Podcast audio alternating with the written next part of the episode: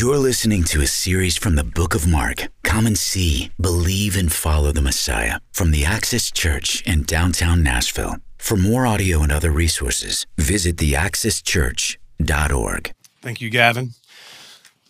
Welcome, everybody. Good morning. I'm Jeremy, one of the pastors here at the Axis, and I'm really thankful that you're here with us this morning. And a special welcome to our Cuba team who got in yesterday and who are already, they were here before the 9 a.m. service getting things ready, even though they got here late yesterday afternoon. Just really, really faithful people. And thank you to all our volunteers, whether you are serving today or not. Takes so many, and so many of our church family gets involved and helps in so many ways, big and small. It's don't think that your labor is in vain. And don't grow weary in well-doing. You're storing up for yourselves treasures in heaven where moth nor rust can corrupt through your faithful activity to God's people. What you do here as well as you scatter throughout Middle Tennessee, Southern Kentucky, Northern Alabama, wherever your jobs take you, you're so faithful at taking Jesus with you. So thank you so much for living the Christian life the way that you do. This is week 49 in our study through the Gospel of Mark. If you haven't gotten a Mark journal yet, they're on the back table. Jordan's back there. Wave at us, Jordan. There's Jordan. He's got some journals. It's the Gospel of Mark with journal pages every other page. They're free for you. You could spend $7.99 at your local bookstore on Amazon, but they're free now if you'd like to get one to journal your way through our study. So some context, Jesus is on his way. He's making his way to Jerusalem. In Jerusalem, he's going to be worshiped. He's going to be adored, celebrated, arrested, betrayed, and killed. Jesus and his disciples, his followers, the crowd, the religious, the needy, the sick, the clumsy, the broken. So many people and so many different types of people are with Jesus as he enters Jerusalem for the final time. Now, throughout the previous 10 chapters, chapter 11, verse 1 is where we're starting. So throughout the first 10 chapters of Mark, throughout the first 48 weeks that we've spent in this particular book, all of this, we've noticed Jesus has been teaching. He's been preaching. He's been pointing to the kingdom. He's been healing. He's been doing powerful miracles throughout his days, doing all of this to lead up to this one moment, to this one trip in Jerusalem. Of all the times throughout his life, through 33 years of his life, it's all been leading up to this one moment, this one trip into the holy city. Of all the times that he's entered the city of Jerusalem, scores of times in his life, this particular trip will mark a significant change, not merely for his life, but for the lives of all peoples throughout history, eternity past, all the way into eternity future, from all tongues, tribes, peoples, and nations. So Jesus is on his way, making his way into Jerusalem. People are following, the crowds are growing, and many are being changed, many are being saved. Some are getting discouraged. Some are getting frustrated, like the religious were getting really, really frustrated with Jesus and the growing crowd. They felt intimidated. But on their way to Jerusalem, Jesus and his followers, they head into the city of Jericho. And this is what we looked at last Sunday with blind Bartimaeus. So as they enter the city of Jericho, he's celebrated and welcomed by a massive group of people. And then he's leaving Jericho after a lot of ministry that's happened. It's all behind him. His ministry in Jericho's over, so many people think. He's already pressing onward to Jerusalem. And at the last minute, as he's on his way outside the city of Jericho, making his way to Jerusalem, somebody screams for mercy. Son of David, have mercy on me. It was a blind man. They tried to shut him up, but he kept saying it even louder. Son of David, have mercy on me. And Jesus stopped and asked him to come to him. This is the last part of chapter 10. We looked at this last Sunday. It's then that he healed Bartimaeus, whose name means son of filth. And he made him a son of God, a child of the King. And he begins to follow Jesus, mercifully healing him. And now we come to our passage for today, where we're going to get to work in chapter 11, verse 1 of the Gospel of St. Mark. So Jesus and his disciples are on the move, heading towards Jerusalem, leaving the city of Jericho. Now, when they drew near the suburbs of Jerusalem, like Bethpage and Bethany, the home of Lazarus, they were at the Mount of Olives, which at the base of the Mount of Olives is the Garden of Gethsemane, where Jesus is going to pray and then be betrayed and arrested. The Mount of Olives, which is where he's going to, in 44 days, according to our past timeline in the text, he's going to ascend from that Mount of Olives. So they're there in the suburbs, there at the Mount of Olives. Jesus sent two of his disciples and said to them in verse 2, "Go into the village in front of you, and immediately as you enter it," so soon after you kind of get into the city, you're going to notice a colt that's tied up on which no one has ever sat. I want you to untie it and bring it to me. So either Jesus had already made arrangements with the owner of this animal, or it could be his supernatural insight. Either way, this act fulfills a prophecy made by Zechariah in chapter 9 that was recorded 520 years before the birth of Jesus Christ. And Jesus knows this. He says this in verse 3, "If anyone says to you, 'Why are you doing this?' just say, 'The master, the Lord, has need of it and will send it back here immediately.'" And so they went away and found a colt tied at a door outside in the street, and they began to untie it. Jesus is a prophet. Like he knows exactly what's happening. Brilliant. And some of those standing then said to them exactly what Jesus said they would say to them. He's prepared them for this moment. If they say, "What are you doing?" then you say this. So they get there and they say, "What are you doing?" Untying the colt. I mean, Jesus set them up perfectly, right? And they told them what Jesus said, and they let them go. And they brought the colt to Jesus, and they threw their cloaks on it, and Jesus sat on the colt. Again here, Jesus is fulfilling prophecy from Zechariah 9, verse 9, 520 years before he was born. Yet here, Jesus is claiming this ancient prophecy, this ancient word to be about himself, the one who came in on a colt. Zechariah 9:9 says, "Rejoice greatly, O daughter of Zion. Shout aloud, O daughter of Jerusalem. Behold your king. Behold your king is coming. Behold your king is coming to you. Righteous. Righteous and having salvation is he. Humble and mounted on a donkey, on a colt, the foal of a donkey." Verse 8, "Many spread their cloaks on the road and spread out other leafy branches that they had cut from the fields."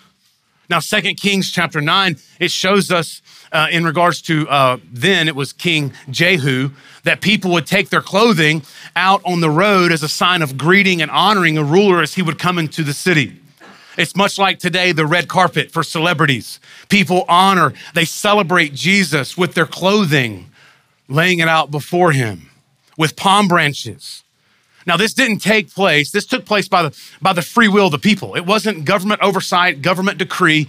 The people just, they responded naturally to hearing the stories of Jesus, to recognizing something special about Jesus. This was the natural response for them to honor someone like him. Their chants, their songs that they were ushering up, that we have even recorded in our text of Hosanna, they're very similar to what's found in the book of Psalms. They're hailing their coming king, praising him, the offspring of their beloved King David, the one who would usher in prosperity for the Jews. He'd be the one that would usher out Rome and its occupying forces, and he would be the one to restore the kingdom of Israel to the glory days of old. See, the crowds were expecting a political leader, a nationalistic leader. But honestly, the people of Israel, they're willing to follow anybody who's going to stand up to the bully of Rome. It doesn't matter if it's a miracle-working rabbi or a violent social reformer. They're willing to follow whoever is brave enough to face Rome. They're just tired of being oppressed. But this moment here, with Jesus entering Jerusalem, this tells us that the growing crowd saw something unique about Jesus. Many people entered the city of Jerusalem. This was Passover week. This is the week of the year where everyone who possibly could everyone who could possibly physically make it to the city of Jerusalem, all over the Middle East, they would come this week, this very special, particular week, as they look back, celebrating the Passover of when they were in Egypt, honoring that moment when God faithfully protected the children of Israel when they were enslaved, not taking the firstborn like he would all those others who did not have the blood over the doorpost, the blood protecting them from the angel of death in the Old Testament. Remembering that Passover when the Spirit passed over the homes that had the blood marking the doorpost. Remembering this as a nation. You see, to this crowd on this particular week, massive crowd, as they celebrated Jesus, they recognized that he was more than just a man. He wasn't your average fellow. He was different. He was a teacher, but he was more than a teacher. He was more than a rabbi. I mean, listen at what they say. Look in verse 9. And those who went before and those who followed. This was a massive entourage as he entered Jerusalem. Hundreds of thousands of people, if not millions, had come descended upon the city of Jerusalem. And there's hundreds in front of him, around him, hundreds behind him. And they're all shouting, save us, or Hosanna. Blessed is he who comes in the name of the Lord. Hosanna, blessed is the coming kingdom. They even know he's coming to establish a kingdom. The disciples didn't even understand part of this. And the crowd understands he's coming to bring about a new kingdom, the kingdom of our father David. Hosanna in the highest. Hosanna in the highest. Save us in the highest. I mean, this Hosanna language, this is cheering that's reserved for the highest of all praise. It's reserved for praising like the Messiah, the promised one. It's language that's acknowledging a competent, conquering, courageous king is here, which means peace is going to soon follow. Now, we may see this moment and think, man, this is special. If you remember flannel graph, you know, growing up, you would see like four people with palm branches welcoming Jesus. You remember flannel graph, the felt paper, you know 80s, we were around here, yeah. Everybody else, Google it. You'll be fascinated at the graphics of the 80s children's ministry. We might look at this moment where Jesus is coming in and people are taking off their cloaks, their jackets, their prized clothing and palm branches, and they're welcoming him into the city. I'm like, man, that's so special, that's sweet, and it certainly is. But man, to be in the audience that day in first century Jerusalem, the religious, the Pharisees, just the biblical IQ of the Old Testament, the Torah, the prophets, they would see this and they would know. They would think to themselves, this is very familiar to what we've read with King Solomon. This is strangely familiar with the glory years, the good old days, the days that marked prosperity and freedom, the days before Rome had begun to occupy us and control us and limit us in what we can do and where we can go. The good old days where we had the temple. We could freely gather. The kingdom on earth, money and wealth and power and control. King Solomon. You see, back in 1 Kings chapter 1, we learned that Solomon, he rode in on a borrowed donkey where he was anointed king. It was the ushering in of his kingdom. When he rode in on a donkey, he wasn't a king yet. He was coming in to be recognized as the king over Israel, where his throne would be even greater than his father, who was King David. And the crowd, according to 1 Kings 1, they proclaimed loudly, long live King Solomon. And they celebrated, they blew trumpets at the entry of King Solomon. All the people, in verse 40 of 1 Kings 1, all the people went up after him, playing on pipes and rejoicing with great joy, so much so that the earth was split by their noise. Why? Why the celebration for King Solomon? Because their king was near. Now, I believe wholeheartedly that most, if not all, the people in the crowd on this day celebrating Jesus, they had the same thing in mind as they did back in King Solomon's day, meaning they weren't thinking eternal. They were thinking right here in the temporal, right here in this moment. You see, they didn't have a suffering servant in mind as their Messiah and King. They didn't yet grasp that their king would have to die to bring about the kingdom that could not be shaken or occupied by Rome. They sang and shouted in verse 10 in your text, "Blessed is the coming kingdom of our father David." You see, they saw Jesus coming to bring about the promised kingdom of their beloved King David. I mean, after all they've seen about Jesus, after all the words that have been spoken and witnessed of Jesus and his power and his teaching and the authority with which he would teach, of course they're thinking this man is more than a man. Many are thinking he's the Messiah. Here's the thing, though they would recognize him as Messiah and bringing about his kingdom, no one in the crowd, no one, not even his disciples, even though Jesus told them, they did not understand how he would bring about his kingdom. They didn't get it. You see, they're merely thinking, the Messiah, now all my dreams are gonna come true. The Messiah is here. No more Rome, no more Gentiles, no more control. All the other nations that suppress us are going to bow down to our king, and he's here. He's gonna be installed and anointed as king.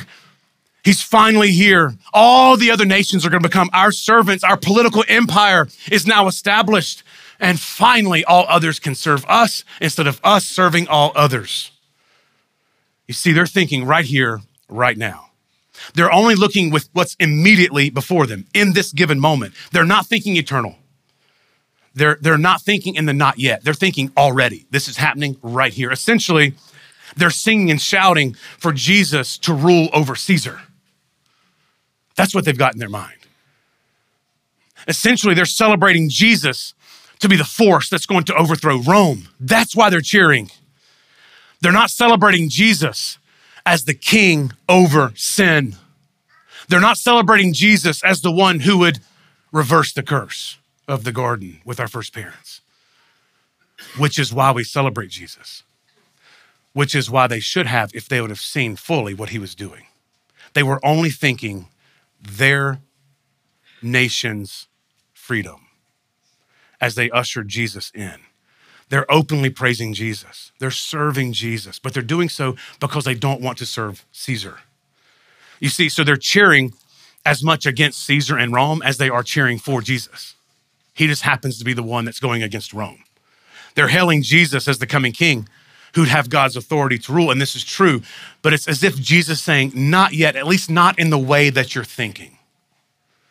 And what's astounding to me, what's wild about all this is that Jesus embraces this moment. He receives this celebration. He doesn't push back on it. He doesn't say, shh. He doesn't correct them. He doesn't say, no, come on now. I'm a decent guy, but don't shout Hosanna. I'm not a king. I'm not a Messiah. I'm a carpenter. I'm a son of a carpenter. I'm a teacher. I'm just a rabbi. Save that praise for the Son of God. You see, Jesus doesn't do this. He doesn't push back like this. He welcomes it. He knows it's all true. Even though they don't know exactly what he's doing, what they're saying is true, and he receives it. And as he does so, he's fulfilling prophecy each step of his way that he makes towards his arrest, his beatings, and his death on the cross on Golgotha. You see, remember, whose idea was it to get the colt to even ride in to the city? It was his. He knew that he was fulfilling prophecy. It was Jesus who sought out the colt. See, Jesus knew not only that he was the Messiah, but he knew that he would die in the city. He knew this. And he was following the plan of God through every step and each moment. But Jesus also knew that those who were shouting Hosanna today, in 4 days, they're gonna be shouting crucify. Same people.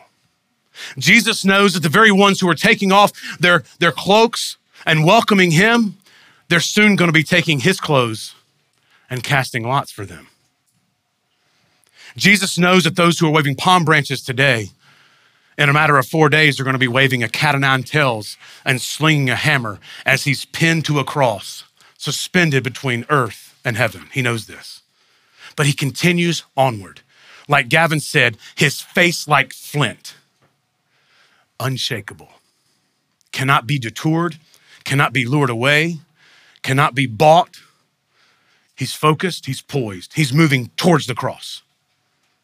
Why is he doing this? knowing what's before him. Why is he doing it? He's doing all of this for you.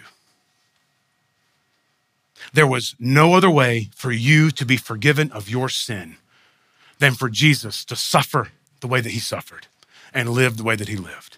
There was no other possibility for you to be with God in heaven after you die here in this life. It's only through Jesus Christ.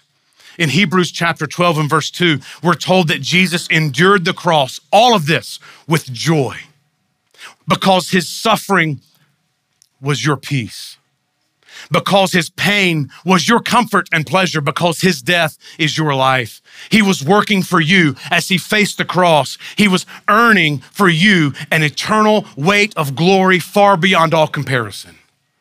Now, others look in and they don't know what all is happening. They don't know what all is to happen, but Jesus knows. He's fully aware and he's ready. He's poised. You see, things didn't just happen to Jesus. Things happened for Jesus. Even his arrest, even his death. It's all according to the plan of God to have you with him in heaven. Then we have this strange hinge verse that's between the first 10 verses and their latter several. Look at verse 11. He enters Jerusalem and went into the temple. He goes into the temple. And when he had looked around at everything, as it was already late in the evening, probably by himself, he went out to Bethany with the 12. So all eyes are on Jesus. The chatter, the noise, the talking about Jesus, never been this famous. What will he do now that he's been hailed king and welcomed as king? How will he bring about his kingdom? What's his first step? Well, along with the other gospel narrative accounts like Matthew and Luke, we learn that Jesus enters Jerusalem to the cheers of the crowd. He accepts the praise. He weeps over the city, seeing the city as sheep without a shepherd. And then he inspects the temple, all before going to sleep, probably at the home of Lazarus in the town of Bethany. Very interesting statement that impacts where we're going next Sunday. This sort of hinge verse, verse 11, it lets us know that Jesus had significant purpose in going straight to the temple that night. And all night long, thinking on what he saw there. More on this next Sunday. You know, up until this point in the life of Christ, after three and a half years of public ministry, he could have still managed to live a pretty peaceful life. But his words, or maybe lack thereof, because he didn't shut down the praise, because of his words or lack thereof, his actions on this particular day, it kind of set in motion a series of events that would either result in overthrowing the Romans and the religious establishment, or his death, because things were just too public. Things were too big. People were talking. You see, Jesus, he essentially steps towards his death by embracing this worship and not shutting it down. Those in power can't tolerate challenges to their authority like this, and they're far too insecure as well. This ruckus has to be stopped. In the eyes of those in power, Jesus, he should have rebuked the audience for what they said about him. He should have set the record straight, telling them he's only a teacher, he's just a rabbi, but he's not king. He should have said that, but he doesn't, because he's not a mere rabbi. And so those in power, they've got to shut down Jesus somehow. Before it gets even crazier, they've got to pull him out somehow, maybe even kill him. I mean, this massive celebration of Jesus during Passover week, it's got the attention of everybody. In many ways, Jesus, he's crossed the point of no return. There's no turning back for him. The city is shaken by these events already at the beginning of Passover week. The word of Jesus is spreading like crazy. The cheers, the commotion, the rumors. People are talking about King David and King Solomon and this Jesus fellow, kind of all in the same sentence and thought. And they're talking about the day of the Lord. They're talking about the Messiah. They're saying, Hosanna. I mean, Caesar could have no rival king or ruler. So Jesus must be put in his place. He's getting far too popular. We've got to stop it before it grows. And the religious leaders are more angry and resentful now with Jesus than ever before. because Jesus is embracing the praises that make him out to be the Messiah, the promised one, the yes and amen to the covenants and promises of God, the long-awaited one, the Redeemer. I mean, Jesus shows up first riding humbly on a colt, and he ends up suffering in the place of sinners to rescue sinners as he's judged and condemned as a sinner by God for us. But next, and we still await this glorious moment, Jesus will come a second time. Revelation 19 tells us he'll be on horseback and he's going to sovereignly reign over all things. It'll be there that every knee will bow and every tongue will confess that he is in fact Lord. And upon this second coming, he will not rescue sinners. He'll judge sinners. You see, Jesus came the first time to be judged for sinners. He comes the second time to judge them. Will you be with him, riding on horseback behind him? Or will you be before him, awaiting his judgment, your eternal sentencing, eternal separation from God and all that's good? My friend, I ask you today to stop resisting Jesus, to remove your proud skepticism and ask for faith. Ask for eyes to see Jesus and surrender to him today while there's still time, while there's still hope, that you would cry out to him, asking him for saving faith today, because there will not always be this time for you to respond to Jesus. And I ask you not simply merely to rush you, but because I know that you will not and you cannot experience true, meaningful, lasting satisfaction until you trust your life, your whole life, and all things of your life to Jesus. I encourage you, I ask you, I beg you to remove your pride, lay your pride aside, and say perhaps for the first time in your life what Bartimaeus cried out, "Son of David, Lord Jesus, have mercy on me." Even those who are Christians, who've been pursuing the Christian life and holiness for years, call out for mercy. You still require God. You still must have God being radically merciful to you every day, regardless of how long you've been a Christian, regardless of how holy your life may seem. And never let your theology be so tidy that you lose that childlike desperation and admiration for Jesus. It does not make sense that you're a Christian. Don't let it be old news that he's merciful to you. Let it blow you away that you wake up every morning a Christian. That's not your fault. That's not your doing. You woke up a Christian. You woke up a Christian today because God woke you up a Christian today. He's the one who's holding fast to you. Let that blow you away tomorrow morning when you wake up and you realize, wow, I love Jesus. Let that do something in your spirit and your heart, because that's not you. That's the power of God at work in your life. Don't let it make sense that he's merciful to you. Don't be entitled to his mercy and grace. Blush at it. Be shocked by it. Let it move you as you think about it, that God, the creator of all things, is merciful to you. When you were born hating him, he reborned you through the power of the Spirit at work in your hearts, causing you to look at him in admiration and worship. That's all his doing in your heart. Let that move you. Don't drift to the place where you don't appreciate his kindness. Don't drift to the place where you feel you don't need him to be gracious and powerful in your life. Don't drift to the place where it makes sense for Jesus to like you and be merciful to you. Don't get over the radical grace it is for Jesus to be near you and to know you. Daily admit to yourself that you need his mercy. Don't be so proud, seasoned Christian, mature Christian. Don't be so mature that you don't thank him for his mercy as you wake up every morning. Trust him and draw near to him in a special way every day. Every day is a fresh experience of walking with God in beautiful, real relationship with him, where you learn, you know what you learn as you walk with Jesus more and more? You learn how much you need him. And if you're growing in Christ, if your awareness of how much you need him doesn't continue to grow, your theology's off. Because the more that you walk with Christ, the more clumsy you realize you actually are. It's like when you're a sophomore in college, you know everything. And the further you get away from that point, the more you realize how little you know. The longer that you're a Christian, it's easy to think that you know it all and that you don't really need him to be kind and gracious and merciful to you because you've been a Christian for so long. You've got your stuff together. Those big sins aren't a problem anymore. Your awareness of your sin should grow more and more as your closeness to Christ grows more and more. So the king has come. The crowds, they couldn't help but welcome Jesus.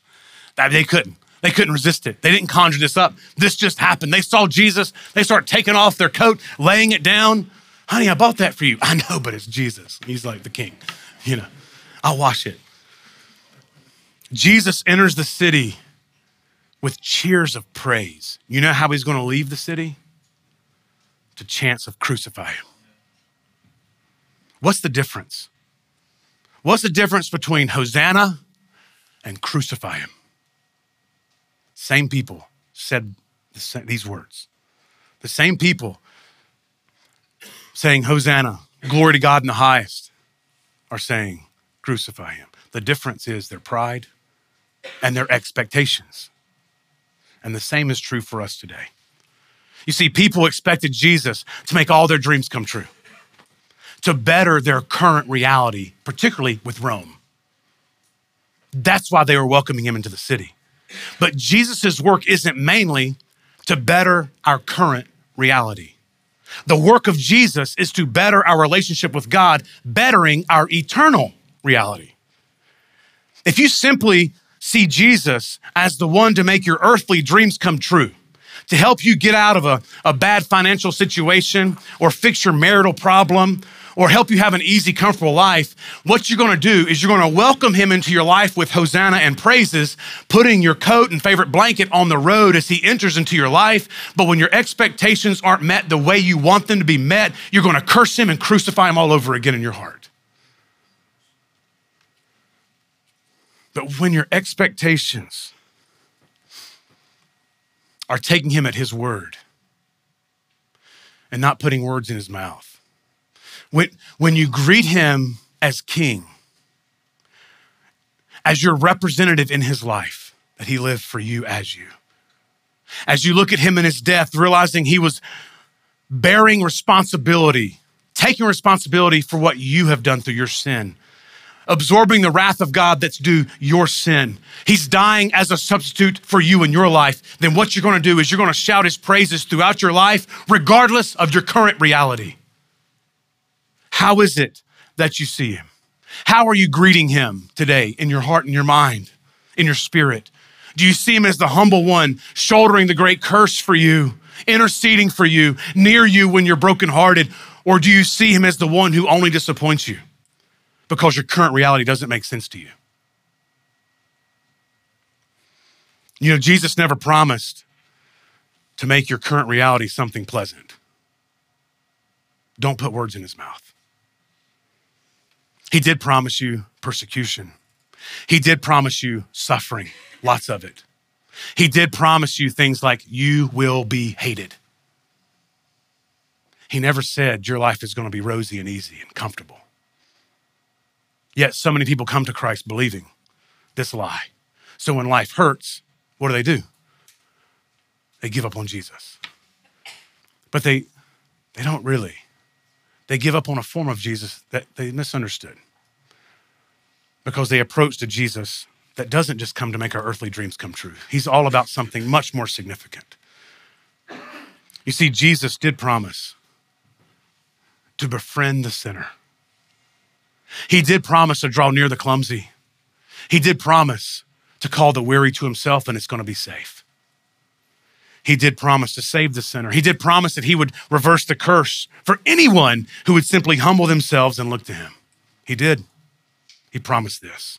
Jesus did promise that if you trusted and believed in him alone, that he would take care of restoring and taking care of your broken relationship with God the Father.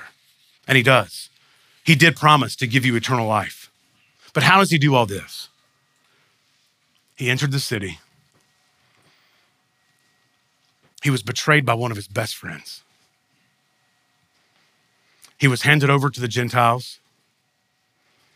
He was mocked, shamefully treated. Men and women spit on him, threw all kind of stuff at him, verbally ridiculed him. They beat him. They flogged him within an inch of his life. They pinned him up to a cross, and to make sure he's dead, they stuck a spear in his side. And on the third day, he rose. That's how. That's how you have eternal life and peace with God, is through the work of Jesus Christ. He did this all in your place for you. He did it for you. And friend, this is what we acknowledge and remember. This is what we set our hearts on as we approach the Lord's table today. He did all this to redeem us back into friendship with God. Come to him on his terms, not putting words in his mouth, but receiving his word into your heart. And by faith, trust him for the forgiveness of your sins, the restoration of your life with his Father, and eternity with him in heaven. The hymn that we're going to sing in a few moments kind of puts in story form what is before Christ and his work throughout chapter 11 and moving on in the text. Man of sorrows, what a name for the Son of God who came, ruined sinners, you and me, to reclaim. Hallelujah, what a Savior.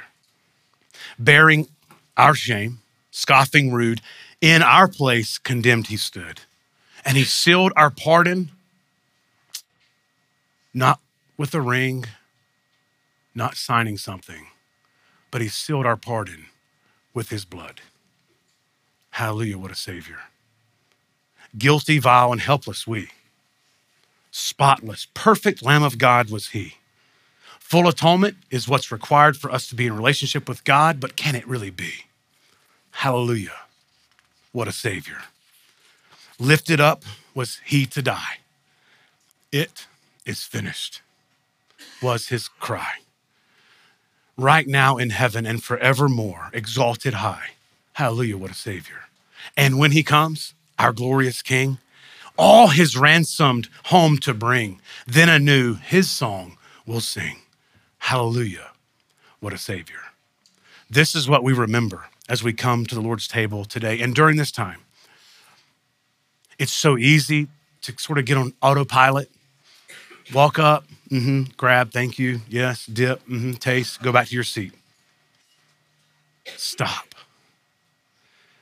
In the name of Christ, stop. Think about what you're doing here in communion. Dwell in this moment. Meditate in this moment. Think. Think. You're grabbing hold of bread that is symbolic of the body and flesh of the Son of God, who lived perfectly for you as your representative. That's wild. And you're going to take that and you're going to dip it into juice or wine based on your age or conscience. And that red liquid is symbolic of the blood of Christ. We've all cut ourselves. We've all bled before from a wound. Symbolic of the blood of Christ Jesus, the Son of God, the one who spoke creation into existence. Symbolic of his substitutionary death for you, so that you don't have to fear death and so that you don't have to try to be perfect in life. He did this for you and for us to casually, nonchalantly just come up and grab and taste and think nothing about it. God, have mercy on us. Don't take this flippantly. Think on what you're doing as we approach the Lord's table. Repent and ponder. We're going to have servers on either side of the stage here. We're going to have self-serve stations in the back. We're going to have members of our prayer team at the back bistro table underneath the light there. For anyone who would just need a team lift in prayer from somebody that they can trust, I promise you they're good people. They're gonna pray with you over anything that it is that you want prayed over. But just don't move so quickly emotionally and mentally right now. Process what you're doing. Marinate in this moment. Deeply consider, honestly consider what you've heard about Christ and take these things to heart, commit them to prayer. and remind yourself that you only come near the Lord's table today because Jesus has already come near to you. And yes, he entered Jerusalem, but did so to enter into your life and heart, and so that you could enter into paradise with him. This is what we think of as we come to the table this morning. Let's pray together. Now, these are the gifts of God for the people of God, and we proclaim the mystery of the faith that Christ has lived, Christ has died, Christ is risen, Christ has ascended, and Christ will surely come again. Thanks be to God through Jesus Christ our Lord. Now may the blessing of God Almighty, the Father, the Son, and the Holy Spirit, our triune God, may you be on this time of communion with us and remain with us even through the end of the age. In Christ's name we pray, amen. Christian, when you're ready, thinking about what's happening, I invite you to come remembering the finished work of Jesus Christ. Come when you're ready. You've been listening to a sermon from the Axis Church in downtown Nashville. For more information, please visit theaxischurch.org.